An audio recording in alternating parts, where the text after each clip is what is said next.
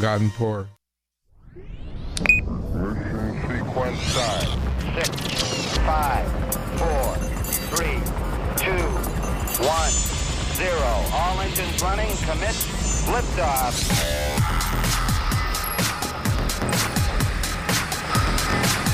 Hey, good afternoon. Welcome to SWAT Radio. Brad Sykes here with my good buddy Doug McCary on this Friday afternoon. Usually, Fridays are kind of a free for all for for Doug and I. We we'll talk about whatever you want to talk about.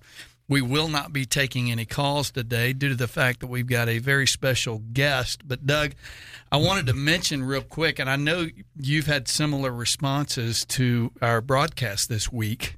I've had a number of people comment how much they've enjoyed just the dialogue of the disciplines of being in the Word. Mm-hmm.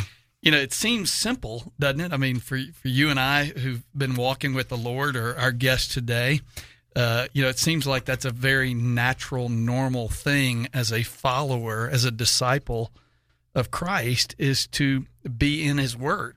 And yet, it eludes us on a, it, it is something that the enemy strives to distract us from doing and that you that distraction usually comes in the form of busyness well absolutely because we don't well it, you don't do what you don't plan to do right you know and you got to plan it and uh, one of the people that have helped me even though i've never personally met him uh, but i have been ministered to by his books uh, and just uh, hearing some of his uh, uh, talks on YouTube is our guest today. And I'm so excited to welcome uh, Dr. Don Whitney to SWAT Radio. Dr. Whitney, how are you?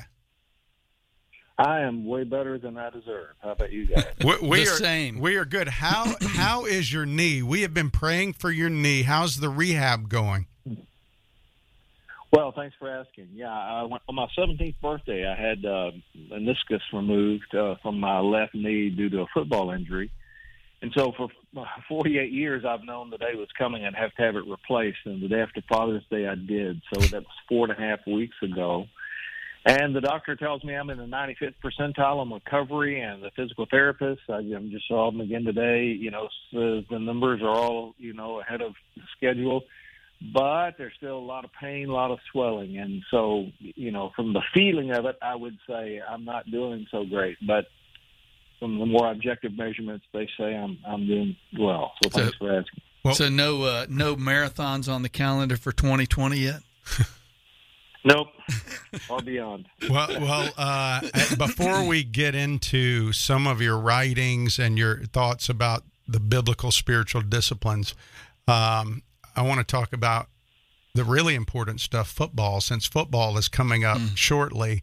Uh, and you grew up in the South, right? You were kind of like a Yes. Midwest South guy. I mean, I don't So know. he's an I- I'm- Arkansas I, yeah, guy. I, I'm Mississippi, right? So he's I'm from Arkansas. Texas. You got Arkansas. Yeah, we're we're all. Did did you by chance get a get an opportunity to see the movie Greater when it came out?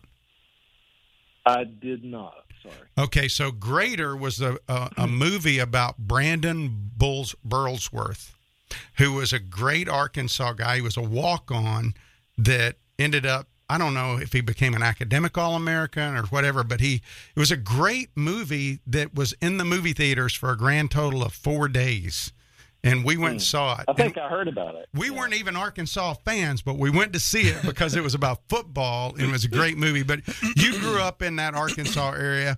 And as I was getting ready for today's program, it, it looks like you didn't always uh, have ministry uh, as a professor in your sights. You wanted to be a sportscaster, is that right? Yeah, I mean, I, I grew up uh, for sports in high school, played baseball in college, but when I finally realized I wasn't going to lead off and play center field for the St. Louis Cardinals, uh, the next best thing was going to be sportscasting, and that was that was a possibility because I'd grown up in radio station. My dad managed a small town radio station back in the day when most small towns even had both a radio station and a newspaper.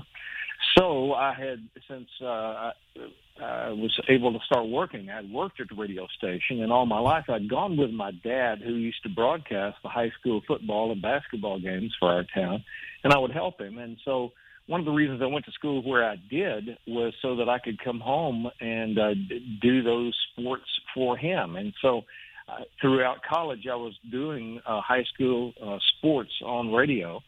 And so, um, without stretching it out too long, I'd seen a lot of guys get stuck in small town radio. So I read the biography of Howard Cosell. Oh my! And some of your some of your uh, listeners won't know who that is, but he was one of the charter members of the Monday Night Football Oh, yeah. crew, along with Al, uh, uh, with uh, Gifford and, and Don Meredith. And so, anyway, he said the best training he had for his um, uh, sportscasting career was his legal background.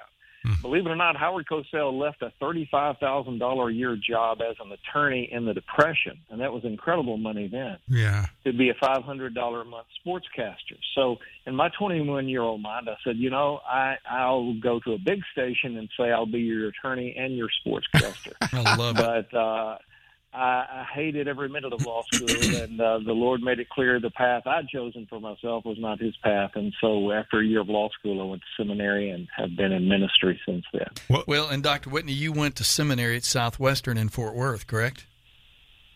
I did in in my day. That was really about the only conservative option uh, among the Southern Baptist seminaries. Well, you- I- were I'm, you- a, I'm a TCU grad, so uh, you know we were neighbors, not too far from each other there. Yeah. Were I went to school with a TCU uh, a tackle uh, who played over there. Sid, um, uh, I know his last name if I heard it, uh, but he played there. W- Were you out there with a guy named Dennis Swanberg by chance at Southwest? I was. Yeah, Dennis is quite a card. He's a funny guy. Well, you know, being Yeah. an athlete, um, it, there there's a lot of discipline required to be an athlete, and I have found that there's a good crossover there in the area of spiritual disciplines. Uh, athletes tend to to get it a lot of times when you talk about it, but there's a movement that Brad and I have talked about in our country today where people dismiss the the practice of spiritual disciplines as legalistic almost. And and there's this growing wave of people that you know don't even want to be t- told that they they ought to read the Bible every day because that's just too legalistic. And so I I, I would love for you uh, the, the book that you wrote. By the way, thank you for investing the time to write spiritual disciplines for the Christian life. I think it, it's gone through a reprint. You can get it on Amazon.com. It's called Spiritual Disciplines for the Christian Life. But take take a moment to to if you could take uh, you list a whole bunch of disciplines and i'm sure if you go across the board everybody's got their own list of what the spiritual biblical spiritual disciplines are but what would you say are the two most important of all like for a, a starting point for people in the christian life dr whitney Well, without any question, it's the intake of the Word of God in prayer, and in that order. Uh, for it's more important for us to hear from God through His Word than for God to hear from us in prayer. And so those two are foundational for all the other disciplines. All the other disciplines really grow out of those. mm-hmm. Uh, the intake of the Word and prayer uh, are give give the uh, trajectory to all the others. They provide quality control, if you will, for all the others. And uh, sometimes I will speak uh, in speaking on the disciplines. People will say, you know, it seems like every time I go to church, somebody's talking about reading the Bible and praying. Would you talk about something different? You know, something a little more exotic, like fasting or silence and solitude or journaling. And and I'm happy to talk about those because they're they're in the Bible, I think. But um, if a person, I say to people who are teaching on the disciplines, if your folks aren't into the Word and praying, forget fasting. You know, forget journaling. Forget the other disciplines. Those are built on the foundation of the intake of the Word and prayer. So if people aren't doing that, forget the other disciplines. Well, you won't. You really won't have a desire to fast and pray, probably, if you're not in the Word. Correct? That's right. That's the that's the food for our souls. That's this is God speaking to us. This is this is God revealing Himself to us. This is how we experience God in so many ways is through His self revelation in His Word. And so th- this is how we taste and see that the Lord is good. And so it, uh, He He feeds our souls, and this increases our appetite for Him. And apart from that feeding, well, we're like these people you sometimes see these these very sad pictures of who are starving to death, but they don't have an appetite. You know, they haven't eaten in so long, their body is shutting down, and and they don't really have an appetite.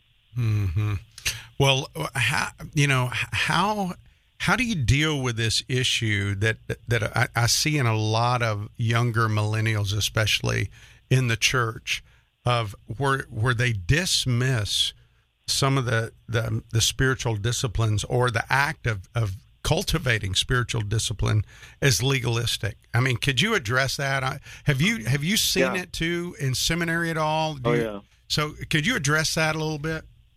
Yeah. Well, let's acknowledge that legalism is real. The Bible warns of it. It's always a danger. It's always a tendency, and and those who are, as you mentioned, like athletes or others, who may be a little inclined more than others toward the disciplines, uh, that that is a real danger. But you know what? For every real legalist that I see, I see 99 who are, who the theological term is antinomians. uh, I see 99 who have no discipline whatsoever. And so, to me, what you pointed out is the much greater problem than legalism, at least in the general church population uh, that I see. But, you know, the strictest obedience to the absolute letter of the Word of God is never legalism if your motive is right. Mm-hmm. So motive is is crucial. Uh, but if your motive is right, if you do know God, you hunger for God, and the only way that that hunger is satisfied is is through the self revelation of God in His Word. And so, uh, they, if your heart is on fire for God, you can't get enough of God. And where does that come from? From His Word. And if you, um, you know, it just it, it's a cycle. In other words, it feeds one feeds the other. So you hunger for truth. If you know God, you know His Word is truth, and so the more you know His truth, the more you want to know Him and and His Word, and so it just one feeds the other. I, I got a quick question. This is something that I deal with uh, as I uh, meet with men and disciple men, uh, specifically, Dr. Whitney, younger men, um, usually in their 20s, early 30s. Um, you know, we, we know that, you know, salvation is uh, God not just, it's not just us receiving Christ in our heart, it's getting a new heart, that God plants in us a new heart and within that heart he gives us a desire for him. And so i hear sometimes men say i just don't have an appetite. I don't have that hunger for god's word. What would you say to those guys? I mean is it i mean i think there this is where the disciplines i believe come into play is that you know it's like a it's like a, a marathon runner doesn't wake up and go wow i just really want, to run a run a marathon. They start with a mile then then three miles then five and then they build up to it. Do you, do you feel the same way that when it comes to being a, a disciple of jesus christ you may be saved but not have an appetite or a hunger for god's word Well, if someone doesn't hunger for God, I mean that that's the greatest concern. Do they know God? How mm-hmm. can you know God and not long to be with Him, long to know Him? I mean, Right. it's just a- almost inconceivable. How how could anyone know Jesus and not be driven to know the man, to, to be with Him? It's just inconceivable. So if if if a person doesn't have an appetite for the things that help them experience God, do they really know God?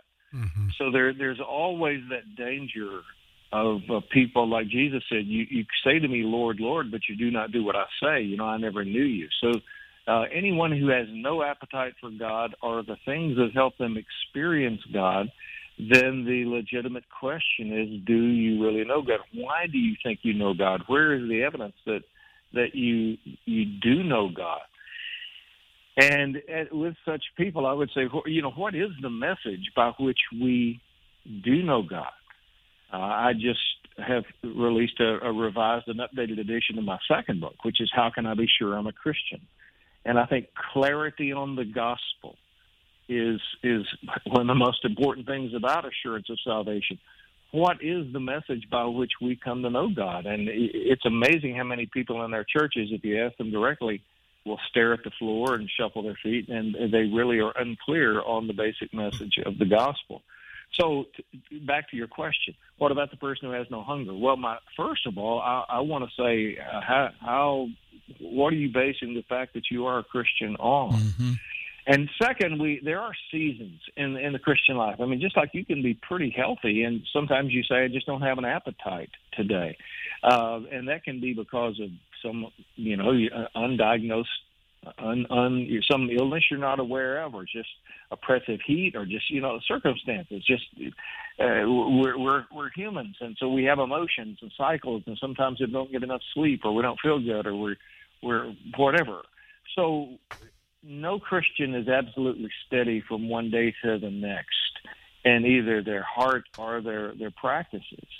So if a person says they don't have an appetite right now, I say, well, you know, I understand that, but where is that appetite going to come from? It's not going to come from doing nothing. It's mm-hmm. going to come from being around the things that will increase your appetite for God. So the classic example is the Sunday morning. You wake up, you know, how many times you say, "Well, I don't feel like going today," but what makes that person get up and do what their neighbors aren't doing, and that is get ready and go to church? We say the desire and the power is all to the glory of God. By the grace of God, I have the desire to overcome the inertia, to get out of bed, and to get there, even though I don't feel like it. I don't have an appetite for it today. But how many times then, once you get there, you say, I am so glad I didn't mm. stay home today. Mm-hmm. Well, you know, one of the things that um, I, I, I was going to ask you about, uh, I, uh, uh, we get a lot from guys is, you know, I read but I don't understand. I can't understand it, and you know, um, I don't know how you disciple guys who I, I, know at seminary you're dealing with guys who want to go into ministry, but when you're dealing with what what I call uh, entry level Christian guys who just they've recently come to faith and the Bible is is literally like reading another language, but yet they can read the English words. Could you speak to that a little bit about the power of prayer and helping us understand the word itself and the reliance on the Spirit? Uh, well, yeah, I could speak to that all day. I mean, most weekends when I what I do when I go out is is speak to these these very things, and I'll talk about this generally for three hours on Saturday morning. but Uh, let's go back to where we started. The, the most important personal spiritual discipline is the intake of the Word. But even the guys who are most devoted to that will often say, you know, I'll read the Bible for ten minutes every day. I mean, I, I wish I could do more, but I, every day I, I have at least 10 minutes for the Word of God. I am committed to that maybe I have to stand by the bed to do it, but I'm committed to do it. I'm going to do it. But frankly, as soon as I close my Bible, most days I don't remember a thing I've read. so I guess it's just me. I, I I never had a good education. I never had a high IQ. Uh, I never had a good memory anyway, or I'm losing what memory I did have. And so I know it shouldn't be that way. I wish it weren't that way, but it always is. I guess it's just me. I'm a second rate Christian. Uh-huh. Guys, I think that's an almost universal problem. Yes. And the reason I think it's so is we merely read the Bible. And reading alone was never intended to be the primary means of absorbing the Bible. Hmm. Reading is the exposure to Scripture, but meditation is the absorption of Scripture. Hmm. And it's the absorption of Scripture that leads to the experience with God and the transformation of life we long for when we come to the Scripture. And I think meditation is the greatest single devotional need of most Christians. And if it were within my power to change the devotional life of every Christian on the planet, it would be right here. It'd be meditation. But whenever I talk about that, I can see people saying, well, you don't get it, man. I'm working three jobs.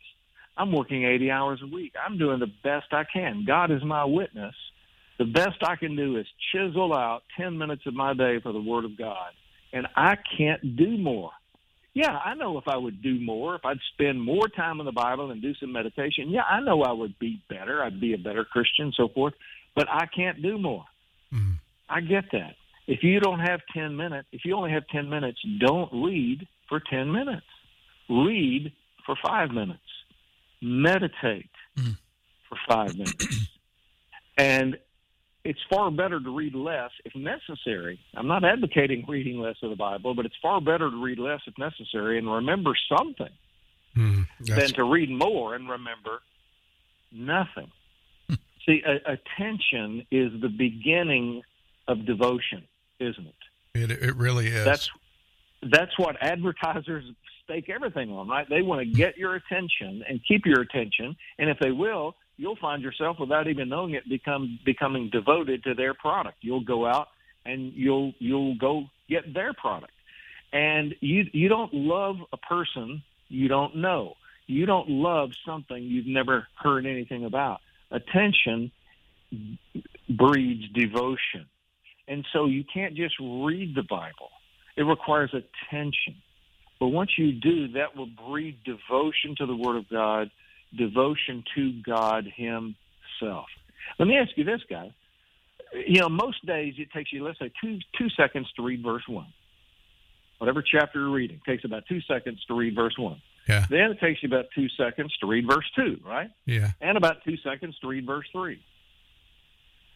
What do you ever remember that you look at for two seconds? Hardly anything. Yeah, very little. Yeah, uh, I mean, whether it's the Bible, whether it's a magazine, whether it's a TV commercial, almost nothing, right? And you can read a thousand verses every day, two seconds each, close your Bible, not remember a thing. Not because you have a poor memory. It's not you, it's your method. and so I would plead with the guys, if necessary, read less, but after you're reading, go back and pick a verse or a phrase and meditate on that. I think the general rule every day for guys is read big, meditate small. Read a big section, like a whole chapter. Then come back and meditate small, one verse, one phrase. In my spiritual lessons for the Christian Life book, I have 17 different ways that anybody can do to meditate on the Bible, which is to say there's not just one way to do it. So meditate on the text of Scripture. You do that, and you're going to be able to do what God told Joshua to do in Joshua 1 8, David to do in Psalm 1 to meditate day and night. hmm Now think of who think of who he said that to. Joshua and David were the civic, the military, the judicial leader of some two million people. They had more responsibility than any of us, than Yeah. all of us put together. That's So true. he obviously didn't mean for them to walk around with a big scroll in front of them all day and all night, because like you, God had given them other things to do too, and they were His will too. So how in the world can you do everything else God wants you to do and meditate day and night? The only possible way is once during the day you absorb Scripture in such a way that whatever else you're doing day and night, you can come bring it to mind. You know, you're you're commuting in. What was that verse today? Oh yeah. You're in a drive-through at lunch. What was that verse? Oh yeah. You wake up in the middle of the night. What was that verse? Oh yeah. And day and night you're meditating on Scripture. You're able to because once during the day you absorb Scripture through meditation. Well, you you alluded to your 17 methods. One of my favorite out of those methods is the emphasizing different words in the text. I've actually used that in memorization. Uh, it's been very helpful to me. And what I've found is that I've been as I've been memorizing, I also end up meditating as I'm memorizing you know, because I'm doing that and I'm thinking. My wife and I the other day we were on a walk and I was trying to help her memorize. We were memorizing together, and then we start discussing the words. And we're actually chewing, which is, I think, what meditating means to chew on, to think about, to ponder over. Um, it, it, there's 17 different methods, like you said in your book, but could you flesh out a little bit of what you mean by meditation because everybody some people think you know people sitting in a yoga stance with their fingers in a pose and kind of you know doing that what do you actually Yeah. mean by meditation Well, we're talking about meditation on Scripture. And when I teach on meditation, the very first thing I do is contrast what I call worldly meditation with biblical or Christian meditation. Worldly meditation says empty your mind, get everything out of your mind, don't think. Biblical meditation, you are trying to think. You are trying to think on the text, what the text says, what the text means, how it applies, thinking on the words of the text. So now, not thinking so hard as to give yourself a headache, but you are intentionally trying to think of something. So I, I basically, just for simplicity, say it's deep thinking, you know, on, on the text of Scripture. and um, uh, for purposes of understanding and application and prayer. You know, you could give a nuanced definition that's a page long and no one would remember it, but uh, we meditate all the time. We just don't know that's what it is. Anytime you you sit and think about something, uh, you you picture it, you imagine it, you review it in your mind, you go over the the conversation that you had, you you uh, reimagine an event, you know what actually happened. That, that's meditation. So anytime you, you you kind of slowly think about something, that's meditation, and we're to do that on on the Word of God. Uh, well, um, as as you, um, we we got about two minutes, and then we got to go to a break. But I want to I want to stay on this the meditation and memorization thing. How important would you lump memorization into the spiritual disciplines as well? Well, I would come back and say it is one of the 17 forms of meditation that I, I mentioned. You know, you can't help but think on a text when you're memorizing it. So that scripture memory is not just scripture memory. Scripture memory is also a form of meditation. Of meditation. And I, I lump it when I under that uh, heading of Bible intake. Uh-huh. And under Bible intake, I, I have uh, six parts of that. Hearing the Bible, just like hearing it read on your phone or hearing it read at church, reading it, studying it, which takes a little more effort, um, meditating on it, memorizing it, and then applying it. Mm-hmm. So all of those are forms of Bible intake. So back to your question, as a form of Bible intake, it, it's it's very very important to hide God's word uh, in our heart, and that's one of the ways we can meditate on it, but that's one of the ways it's ready in our minds uh, so that we're able to uh, lean on it, apply it, use it, witness with it, share it with others uh, when we need it. So, so just to remind our listeners, you're listening to Dr. Donald Whitney, Don, Donald Whitney from the Southern Baptist Seminary up in Louisville, Kentucky. Uh, uh, led by our, our good friend uh, Dr. Al Mohler up there, and uh, we are so grateful that you joined us. We're about to go to break on the half hour for news. And uh, when we come back, Dr. Whitney, I, I would um, like you to address your book, Praying the Bible, moving into you. You, you said there were two most the, the, the two most important or the or the base uh, disciplines were intake of God's word and then prayer. So when we come back, would you be willing to go through? We're, we're going to start a series next week on prayer. And could you address what motivated you to write Praying the Bible? Uh, and then why do you think we struggle so much with prayer as Christians? Would, would you be able to do that when we come back? You bet. All right. All right. Great. Well, that book has had a big impact in my life, Dr. Whitney. We're glad you've joined us today. If you're listening out there, you got a question, don't call us, but you can email us, brad at swatradio.com or Doug at swatradio.com. And you can go to swatradio.com, listen live. You can also go back and listen to any past broadcast, as Doug mentioned. Dr. Al Mohler, we've had Greg Gilbert on, uh, some of our good friends up in Southern. And uh, anyway, glad you're with us today. Uh, go to swatradio.com. You can check us out on Facebook, Twitter, Instagram at SWAT Radio Talk. And uh, Doug, anything else before we take that break? Buddy? No, just uh, glad to have Dr. Whitney on again. And uh, if you again, you can get his book at Amazon.com. It's called Spiritual Disciplines for the Christian Life. Being a giraffe, your jokes go over everyone's head, but they look up to you.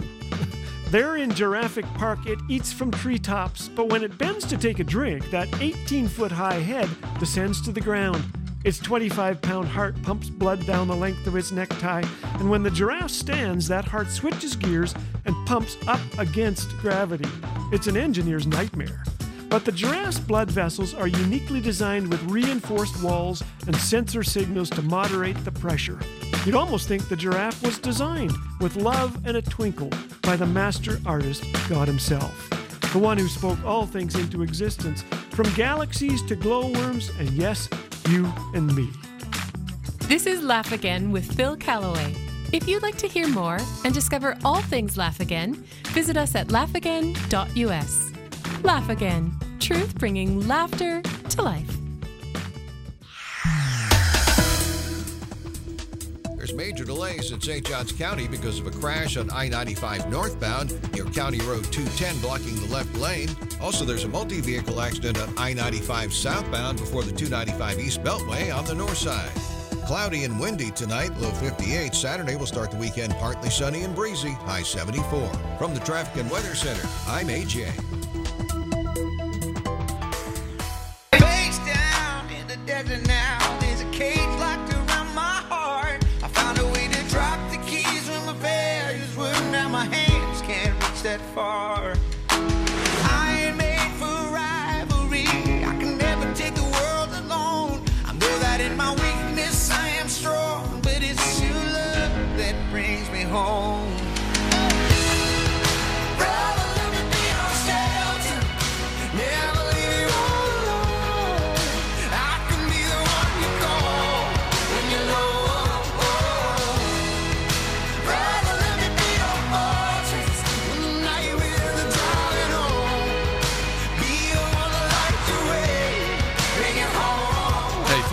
Back to SWAT Radio. Brad and Doug here on this Friday afternoon. Our special guest, Dr. Donald Whitney from up at Southern Baptist Seminary in Louisville, Kentucky.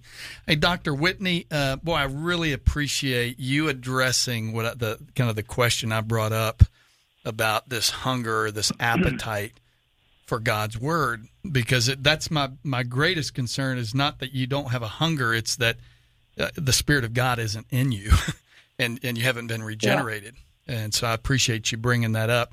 Uh, one of the one of my favorite quotes. It's in the front of my my Bible. It's by from John Owen. It says, "The person who never meditates with delight on the glory of Christ in the Scriptures na- now will not have any real desire to see that glory in heaven." Uh, uh, Yeah, just seems good. I like, like. I seem like the more I read, Doug, you and I talk about this a lot. The more time we spend in the Word, the more we want to spend time in the Word. Oh, I know. It's it's just like it, it, it creates this to me thirst inside of you. The more you read it, the more you want to read it. Well, uh, we're talking to Dr. Don Whitney from uh, uh, the Southern Baptist Seminary up in Louisville, and about his book "Spiritual Disciplines for the Christian Life." We're going to move on to uh, praying the Bible, but before we do, go to Amazon.com. Uh, Dr. Whitney, uh, the the section on real i'm a practical guy in the the section on uh, the met, methods of meditation that alone is worth the price of the book to me it, it's just um, I, that was so good to be able to have those practical methods and uh, as i walk as i walk through them you know i told you i like the one where you emphasize different words but the other one i like is the joseph hall questions of the text where you got 10 questions you just ask. And I think you can't do those kind of things in a few seconds. Those things require a little bit of time, right? To interact. Right, and uh, I realize that some of these, and like the Joseph Hall questions, you probably can't do all of those in a single devotional setting. Uh, therefore, you might stretch those ten questions out over a week, you know, in your devotional time, or or more. So um, I, I try to to present them in such a way where they're doable for you know ordinary Christians. Um, but there's got to be some devotion to time in the Word of God to make this happen. Um, it, it's just indispensable. You, it's not going to happen by osmosis. It takes a commitment to the Word of God. And uh, I think, though, most people find it helpful to have some form of guidance in terms of here's how you do it, here's how you meditate. Otherwise, they sort of say, okay, I'm going to meditate, meditate. And they start, you know, looking at the ceiling, and then they think, boy, we need to paint the ceiling, you know, and uh, and then that's daydreaming, it's not meditation. Now, you know, I, I in the little book I have called "Simplify Your Spiritual Life," I have, uh, you know, it's just two page chapters, and I have basically a chapter on daydreaming called "Do Nothing and Do It to the Glory of God." that we're we're not under the thumb of God who's grinding us out, you know, every minute trying to get more out of us. That sometimes it's okay just to kick man down the road and, and just let your mind wander. So sometimes daydreaming can can be a good thing. But I just want to point out that daydreaming is not meditation. Meditation requires some sense of, of focus. Your attention is devoted to something in the text, what the text is teaching, what the text implies, how it applies. And so um, yeah, some of the methods, like the Joseph Hall methods, which is one of the most valuable to me, can take quite a bit of time, but it doesn't have to be uh, done all at once. hmm Well, uh, you you're. Uh, I read one of the interviews you did, and I saw where you referenced some of your favorite books that you read, and uh, one of them is a book I have not read, but I love this guy's life. It's George Mueller. Uh, my favorite book is a, it's about I don't know it's like a thousand page book called A Million Answers to Prayer, a million and a half answers to prayer for of his. But I've never read the Roger Steer's biography of his. I wanted to ask you: Is that the one called Delighted in God that he wrote, or is that a different? it is. Yeah, it is. Now, a man named A.T. Pierson, uh, in the very end of the uh, around 1898 or so, the classic biography of George Mueller. He was acquainted with George Mueller, um, but and that's the one that really changed my life when I was in seminary. But it, it's you know a little dated now. The one by Roger Steer came out in, the uh, 80s. And so it, it's a little more, it's a little easier to read for most people. It has some information that A.T. Pierson wasn't aware of. So that's the one I require my students to read. I don't want them to just hear lectures about prayer. I want them to read a life of prayer um, in my class. Well, that you know that book, Million and a Half Answers to Prayer, the big thick yellow Yeah, one, yeah. is is a. I mean, it, it just goes through and lists. He was a man of prayer, and uh, prayer is something that we struggle with, either because we don't think it'll work, or because we don't make time for it. There's a lot of reasons, but I, I want to know what motivated you to delve into that book, uh, praying the Bible, because that was something my wife tried to teach me. Because she she got into that before I did, where she would read a passage and and then just really pray in response to it. What motivated you to write that book? On the 1st of March, 1985, I was pastoring in the suburbs of Chicago. And we had a man who was doing a series of special meetings at our church, um, primarily in the evenings, but he also had these morning Bible studies for those who would come, who could, who could make it. And so he was going through the prayers of the Apostle Paul. And, you know, saying things like, we should pray these prayers today. And, you know, I, I'd heard that before, and, you know, it was all the really good stuff. But at one point, he held up his Bible and said, folks, when you pray, use the prayer book. And it suddenly dawned upon me that the whole Bible is a prayer book. That we we we couldn't just pray the the prayers in Ephesians one and in Ephesians three. We can pray the whole book of Ephesians, not just the prayers in there. So I started doing that. Uh, shortly uh, got to praying the Psalms. Uh, after quite a while, realized that was a historic Christian practice. Uh, sometime later, realized that there are, uh, you know, it's a, it's a New Testament practice. Two of the seven things Jesus said on the cross, including the very last thing he said, were prayers from the Psalms. In Acts 4, when the early church prays and the place is shaken, they're praying a psalm. So it was a practice that grew over a time from 1985. And then once I started teaching in seminary and, and was traveling most weekends teaching on these things, that's what I was asked to teach on most frequently. And I, I can say that other than the gospel, it's the single most instantaneously and transformational thing that I ever teach. And I, I, I never tire of, of, of teaching it. So uh, I see lives immediately and permanently changed right right before my eyes.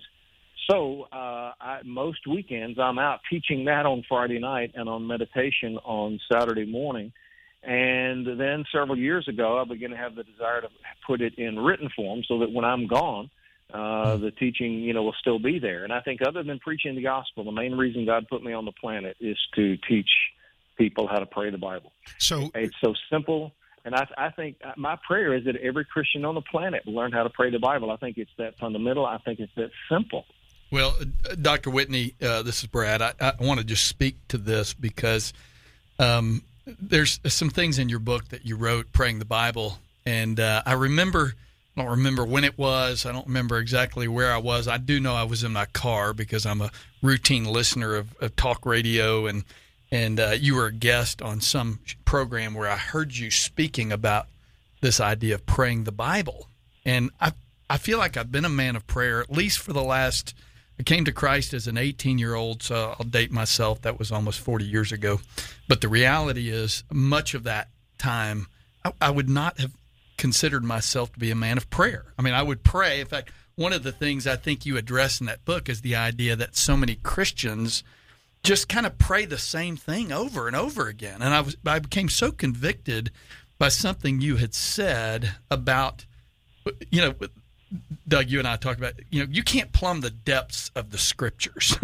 I mean, it's just so deep. And yet, I, I, began very slowly to integrate this idea of praying the Bible. in it. in fact, I bought your book that afternoon, and uh, that has been a, such a staple uh, piece of material that I've shared with other men because I find this to be a common thing. Obviously, you do too if you're going out once a week to do this. This idea that, you know, and again, Doug and I really focus our the ministry on men, but men being men of prayer. What? And building that discipline and how you do it, how you take the scriptures and use those as your language of prayer. Well, it's like you say in your book, men they, they don't feel like praying. They don't. I mean, and if they don't feel like it, they're not going to do it. And so one of the things that struck me was how you uh, you demoed it. I mean, you, know, that was as a pilot. That's what I, we used to do. We would tell somebody what to do. We would demonstrate it, and then we'd let them try it. And so I was wondering if you would mind, and I know we didn't ask you about this, but if you would mind modeling of what it looks like to pray the scriptures with something I've heard you do before, Psalm 23. Uh, would you mind doing that for a few minutes?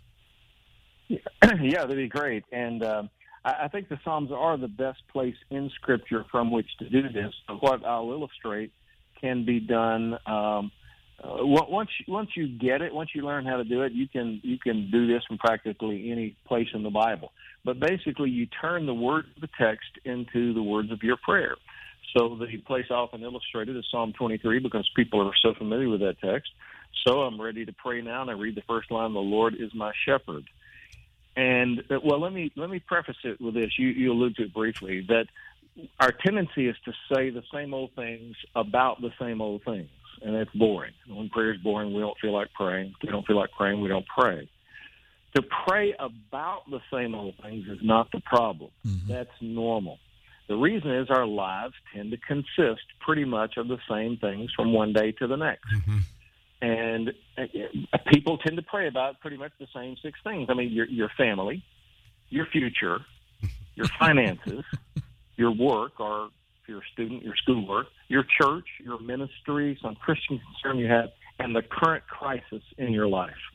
Mm. Well, there's almost nothing in your life that's not related to those six things your family, your future, your finances, your work or schoolwork, church or ministry, current crisis. That's your life. And those things, thank the Lord, don't change dramatically hmm. very often. So that means if you're going to pray about your life, you're going to pray pretty much about the same old things every day. That's not the problem. That's normal. The problem is we say the same old things about the same old things, and that's boring. So now to change that, I simply let the scripture guide my prayers. So the Lord is my shepherd. And I might begin like this Lord, I thank you that you are my shepherd. You're a good shepherd. You have shepherded me all my life.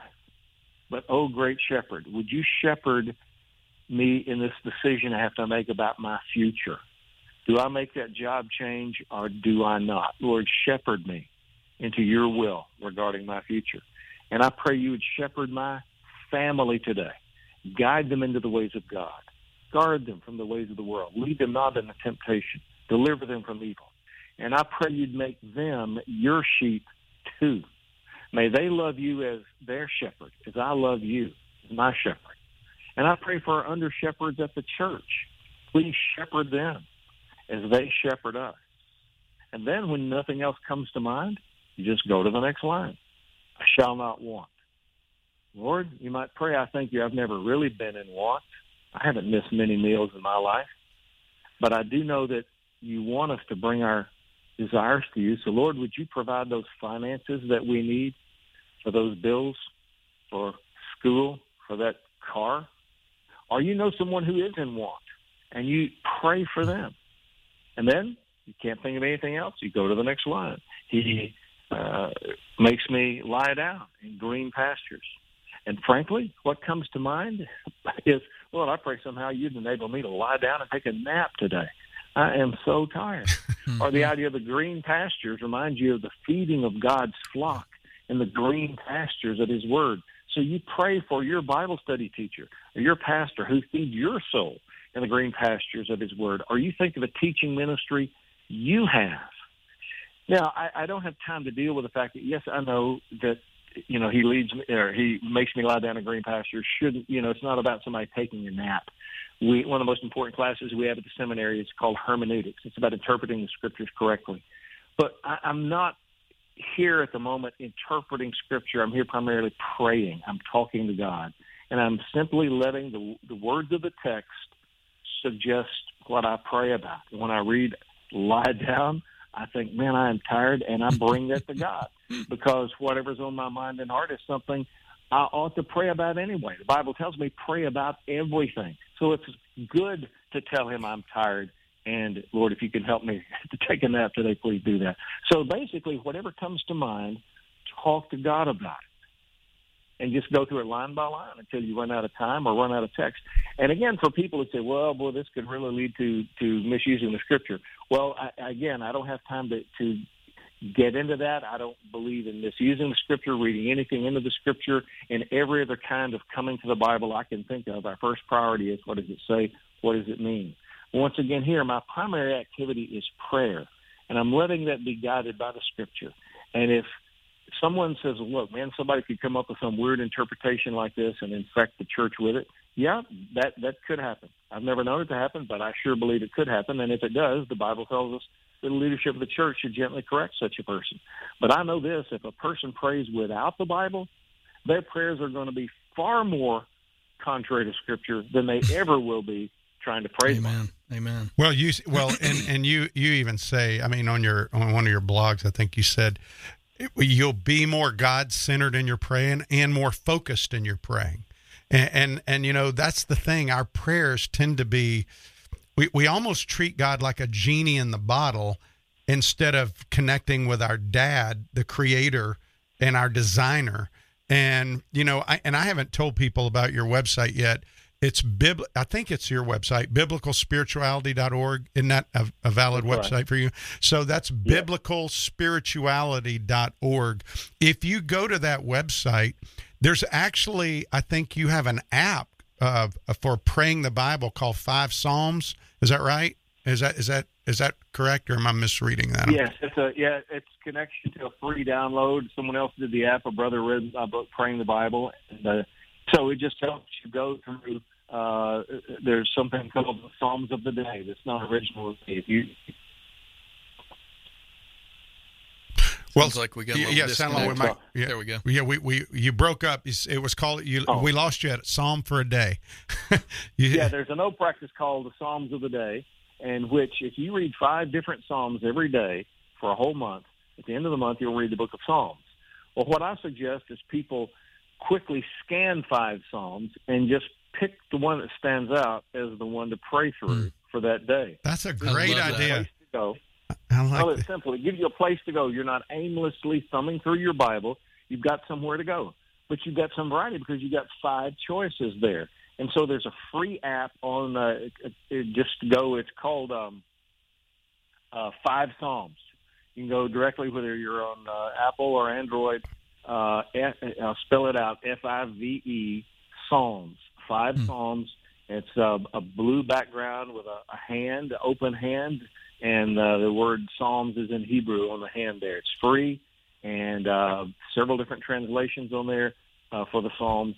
And um, I encourage people to get it. But if you can't remember the any, the title of the books, you can go to spiritual biblical, Biblical spirituality.org. They have praying the Bible. They have spiritual disciplines for the Christian life. Also, that you can get. I think you can get them in the ebook format as well. Um, and, and so, um, You know, Dr. Whitney, I, I think one of the things, because Doug, our our focus this week here on SWAT Radio has been God's Word. That it is, you know, we should study it, we should read it, we should meditate on it, we should memorize it, And I think that this praying the scriptures is a great tool for it's been a great tool for me to memorize scripture.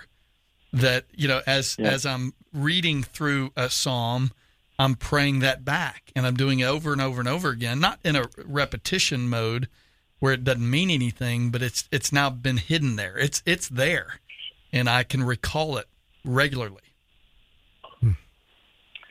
Yes, and that that's why in, in the spiritual discipline book, book uh, method meditation method number eleven is to pray the text.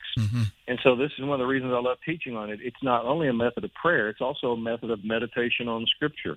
And when you pray the Bible like that, it's amazing how it does stick with you. And when you you walk away, you're able throughout the day. What was that verse? Oh yeah, you know, I, I prayed. Uh, uh, you know, uh, the Lord is my shepherd, and you're able to remember that all day. You, you're prompted to pray that God would shepherd your family and shepherd you in this decision, and so all these reinforce each other. Well, Dr. Whitney, one of the things that uh, I've been convicted about is memorizing again. I kind of I kind of gone through phases of where I've memorized a whole book uh, in the New Testament, and then I'll get away from it for a while as far as just dedicating time to memory. And so recently, I've challenged Brad, and we're gonna, you know, mem- we memorized Psalm 19, and uh, my goal is to memorize Psalm 119. And I was really intimidated by it until I saw on your blog that uh, there's a guy named Andy who memorized 42 books of the Bible. Is that real? He got 42 yeah, books. yeah, I know him personally. He's a pastor, First Baptist Church, Durham, North Carolina. You know, he's now he's closer to 52 or something like that. Now, I, and I interview him every uh, every year in one of my classes uh, over the phone. And a very humble, very godly man. And he would he would immediately tell you he hasn't retained all of them. But once he memorizes them, and you know, when you're talking about 50 books of the Bible, you, you can't hide from some of the long ones by then. I mean, he's memorized nearly all the New Testament, so that means you know the big long Gospels. And after he will spend the time to memorize them, he will then quote the whole book once a day for a hundred days, Wow. and then he's done. Mm. Then he moves on to another one, and he never reviews that one again. wow And so he says by means of that, you know, he, he will lose quite a bit because he's not reviewing it. But still, once you've invested that much time, you, That's you don't lose a great deal. You know, you can almost get him started on almost any verse in the Bible. He can finish it, kind of, kind of thing. Hey, Dr. And, Whitney, I- um, I, need to get you introduced to uh, one of our guests who's been on a couple of times. In fact, he, uh, he's he's my brother-in-law. His name's uh, Tim McKenzie. He's out of Houston. He has a ministry called On Every Word. He has spoken all over the country at seminaries, and maybe I need to get you guys connected. And he everything is from memory. It's only God's word, and uh, but it's all put to visual presentation. So, in fact, here at the pastors' conference in Jacksonville, he opened it up a couple of years in a row uh, just to start the conference off. He's on stage, just beginning to speak the word of God from memory, with visual around behind him. It- what is it about God's word in and of and by itself? The, the just the power that's in it is amazing. yeah, yeah. Well, um, we we're down to the last couple of minutes, and I, I wanted to ask you about one more of your books because because I've I've heard a lot about it. I've not read it, but real quick, simplify the the, the spiritual life. You know, your book on uh, simplifying the spiritual life. It's something we live in a culture cluttered with all kinds of activities and things, and our spiritual lives can be just as cluttered. So, uh, simplify your spiritual life. Premise of it and and who it will be good for to you know somebody struggling with um, their spiritual journey. Um, could you just give us a premise of it real quick? The subtitle is Spiritual Disciplines for the Overwhelmed. and so uh, it's basically for anybody who feels himself to be overwhelmed, for those for whom, you know, they're committed to these things, but reading the Bible is just one more thing to do in an already overloaded, over busy life. So um, it's the chapters are short; they're all like two pages long, and My kind of book. 90 of- yeah, there are ninety of these chapters. Now, if you tried to do everything in that book, it would complicate your spiritual life. uh, but the the idea is that it's it's sort of a garden in which you know you meander and you say, "Hey, this is a great idea. This would really help me," and "Hey, this this would help." And so, um, uh, I mean, there's a two-page chapter in there explaining very concisely, you know, what we talked about on praying the Bible. There's some things in there about um, meditation, and it's pretty much all about the spiritual disciplines in one way or another, but in, in a more bite-sized uh, kind of form. And also, if we go back to the very beginning, um, I call the first section "Simplifying and, and First Principles," and it, it, it, the second chapter is verify before you simplify. In other words, before you worry about simplifying your spiritual life, make sure you have one. That's make a good sure, one. make sure you are clear on the gospel. And so, um, uh, just just two page chapters uh, dealing with uh, seven sections, simplifying in, in the Bible, simplifying in prayer, simplifying in, in your mind and uh, your time, uh, simplifying in others. So all of these things that are just helpful tools, I think, um, for people to choose from that feel overwhelmed and that their spiritual life is just one more thing to do in an already overloaded, over busy life. Hey, well, thank you, Dr. Whitney, for joining us at Simplify Your Spiritual Life, Praying the Bible, and uh, uh, spiritual uh, disciplines for the Christian life. Hope you have a great weekend. We'll pray for your quick recovery. We want to have you back in the future. All right. Thanks for joining us Great. today. Thank you. Bye bye. Thanks, Don.